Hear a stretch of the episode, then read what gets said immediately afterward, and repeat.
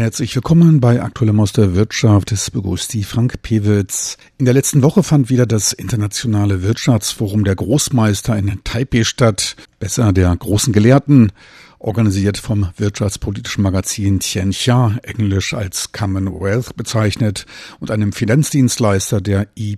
Sun Financial Holding Corporation. Dieses Mal kam nicht wie in den letzten zehn Jahren üblich der Wirtschaftsnobelpreisträger des Vorjahres.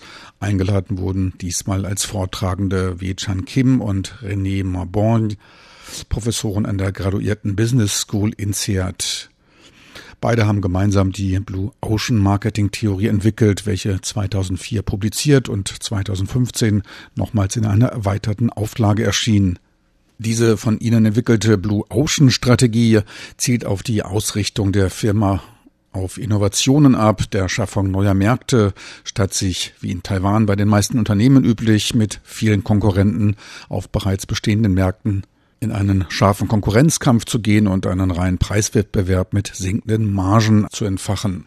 Innovation und Modernisierung, die Schaffung einer höheren Wertschöpfung, dies sind in Taiwan oft von Vertretern aus Politik und Wirtschaft eingeworfene Punkte, ein für Taiwans Wirtschaftswelt wünschenswertes Anliegen. Zur Entwicklung ihrer Theorie untersuchten die beiden Wissenschaftler in über 30 Industrien über einen Zeitraum von mehr als 100 Jahren 150 erfolgreiche Fälle einer Schaffung neuer Märkte und ermitteln dabei auch die Gründe für weniger erfolgreiche Unternehmen dass hier in Taipei Interesse an dem Thema bestand. Das wurde beim Eintreten in die mit mehr als 3000 Sitzen ausgestattete Konferenzhalle in Taipei's internationalem Kongresszentrum unübersehbar. Fast alle Plätze waren ausgefüllt. Die Veranstaltung dürfte daher bei Eintrittspreisen von 70 US-Dollar aufwärts für den Ausrichter wohl kaum zu einem Verlust geführt haben. Die Veranstaltung eröffnete Wei Chang Jim, der mit aufmunternden Worten zur Innovation aufrief. It's all about how you do im Großen und Ganzen geht es darum, wie man es in seiner Industrie umsetzt. Von einer schlechten Industrie und von einem schlechten Umfeld zu sprechen, ist nicht immer die ganze Wahrheit. Etliche Innovationen werden aus bestehenden Technologien entwickelt. Es sind die Ideen und die Kreativität, die neue Dinge schaffen. Leute kümmern sich nicht um die Technologie an sich. Was sie wollen, sind Erleichterungen im Alltag, etwas schöner zu machen, leichter. Ihnen geht es um die Nützlichkeit. Sie wollen wissen, was die Technologie für sie machen kann. Das ist wichtiger. Machen Sie es billiger, besser, produktiver, vereinfachen Sie deren Leben. Es geht um die Nützlichkeit, worauf es ankommt. Make it better, make it more productive, make it simplify my life, convenience. Dabei sind hohe Ausgaben für Forschung und Entwicklung kein Garant für den Geschäftserfolg. Die US-Firma Apple zum Beispiel profitierte durch gute Kooperation mit den Zulieferern, nutzte die Technologie mit einem guten Gesamtkonzept und relativ geringen Forschungsaufwendungen am besten, verdiente am meisten, während Nokia mit mehr Aufwendungen pleite ging. Google, Microsoft und Samsung gaben am meisten aus, erzielten aber einen deutlich geringeren Zuwachs beim operativen Geschäftserfolg.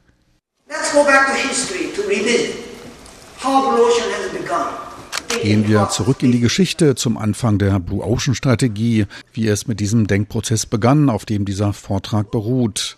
In den 70er Jahren stiegen eine ganze Reihe von japanischen Unternehmen empor, Yamaha, Kawasaki, Nikon Steel, alles sprach vom Aufstieg Japans, sind so produktiv, verfügen über ein gutes Qualitätsmanagement. Die Frage war, wie man die Wettbewerber schlagen kann.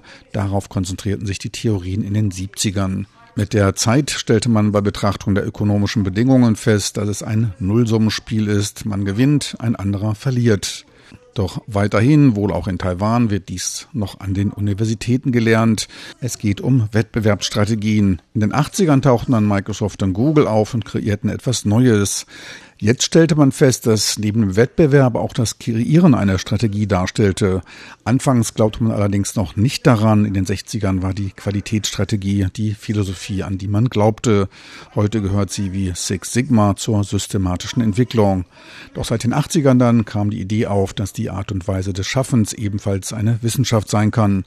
Es kam zu einer Win-Win-Strategie. Ich gewinne, ohne jemanden zu vernichten. Ich schaffe Industrien gut für Sie, gut für mich. We have strategy that win-win. I create, I don't have to kill anybody. I create industry.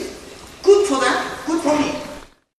Visuell wurde das Ganze sehr plastisch mit einem Ausweg aus dem voll mit Haifischen rotgetränkten Ozean des blutigen Wettbewerbs dargestellt, alternativ dann der im blauen Ozean in der Sonne durch die Wellen springende Delfin. Die Idee des Kreierens neuer Märkte verankerte sich mittlerweile im Bewusstsein. Allerdings wird auch schnell etwas imitiert, wenn etwas gut ist. Der blaue Ozean, der kann sich dann auch wieder in ein Haifischbecken verwandeln. Blau bleibt er nur bei stetiger Nachbesserung und Weiterentwicklung. Ende der 80er Jahre begann damit die Idee der Erforschung dieser Strategie der blauen Ozeane. Während sich auf den Wettbewerb in einem Markt konzentrierenden Unternehmen ihre Strategie an der Marktstruktur ausrichten, wird der Markt bei der Schaffung neuer Märkte durch die gewählte Strategie strukturiert. Gleichzeitig wird neuer Bedarf erzeugt, statt sich um die existierende Nachfrage zu kümmern. Weiterer Unterschied, man versucht auch Nichtkunden mit einzubinden und strebt gleichzeitig eine Erhöhung der Nachfrage und der Kostenreduzierung an. Insgesamt bewegt man sich damit wie ein Delfin im Wasser, frei und ohne Konkurrenz. Einige Beispiele für nicht zerstörerische Schaffung neuer Geschäftsmodelle für die Finanzindustrie wurden ebenfalls geschildert. Auch da ging es um die Gewinnung neuer Kunden, die vorher keinen Zugang zu den Banken hatten. Arme zum Beispiel, ausländische Studenten ohne Finanzierer oder Immobilien als Pfand zur Deckung der Studienkosten und kreative Start-up-Unternehmer ohne Zugang zu finanzieller Unterstützung. Für die armen Bauern in Indien wurde die Mikrofinanzierung über die Grameen Bank erfunden. Ein erfolgreiches Modell. Zu 98 Prozent werden die vergebenen Kredite zurückgezahlt und man erzielt auch solide Zinserträge. Dadurch soll mittlerweile ein Markt mit einem Volumen von 100 Milliarden US-Dollar durch Mikrofinanzierung entstanden sein. Für Studenten ohne finanzielle Mittel wurde ein punktbewertetes Finanzmodell entwickelt, ein etliche Milliarden US-Dollar schwerer Markt mit einer Ausfallquote von unter 0,5 tat sich auf. Und für innovative Start-up-Unternehmer besteht jetzt die Möglichkeit des Kickstarting und die Beschaffung von Geldern durch Crowdfunding-Plattformen. Dadurch wurden ebenfalls 300.000 Jobs geschaffen.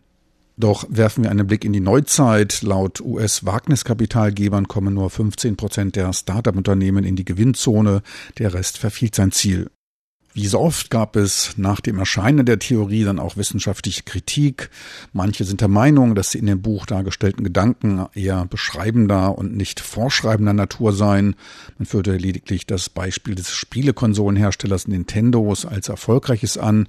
Wie viele Unternehmen mit der Methode scheiterten, werde nicht beschrieben. Damit sei das Ganze nicht falsifizierbar. Zudem würden nicht alle den Unternehmenserfolg ausmachende Faktoren, wie zum Beispiel der Markenname und die Kommunikation eines Unternehmens berücksichtigt und als gegeben vorausgesetzt. Andere sahen in dem Buch lediglich eine Reihe von Erfolgsgeschichten, die nach der Sichtweise der Autoren interpretiert wurde. Andere Kritiker sahen sich dadurch veranlasst, darin keine Theorie zu sehen. Sie beschrieben es als einen sehr erfolgreichen Versuch, bei dem bestehende Konzepte und Rahmenbedingungen mit einer eingängigen Idee verquickt wurden, wodurch man schon am Postulat der Wissenschaftlichkeit kratzt. Zumindest in diesem Jahrtausend ist die Idee von Innovation als höhere Erträge schaffender Faktor nicht ganz neu. Die Schaffung neuer Märkte als weiße Räume bezeichnet, das wurde allerdings schon fast zehn Jahre vor dem Erscheinen des Buches publiziert. Ebenso diverse der vorgestellten Werkzeuge zur Unternehmenssteuerung. Das klingt ein wenig danach, dass bei diesem Ansatz alles neu erfunden werden müsste, was ich für ein bisschen überzogen halte. Was bleibt, ist aber eine anschauliche und leicht abrufbare Metapher, mit der Belegschaften zu neuen Ideen motiviert werden können. Und genau das dürfte wohl auch die Popularität des Buches erklären. Schwierigste Aufgabe ist die Änderung der Geisteshaltung. So viel für heute von der Theorie der blauen Ozeane, so viel für heute aus aktuellem aus der Wirtschaft. Besten Dank fürs Interesse. Am Mikrofon verabschiedet sich von Ihnen Frank Piewitz.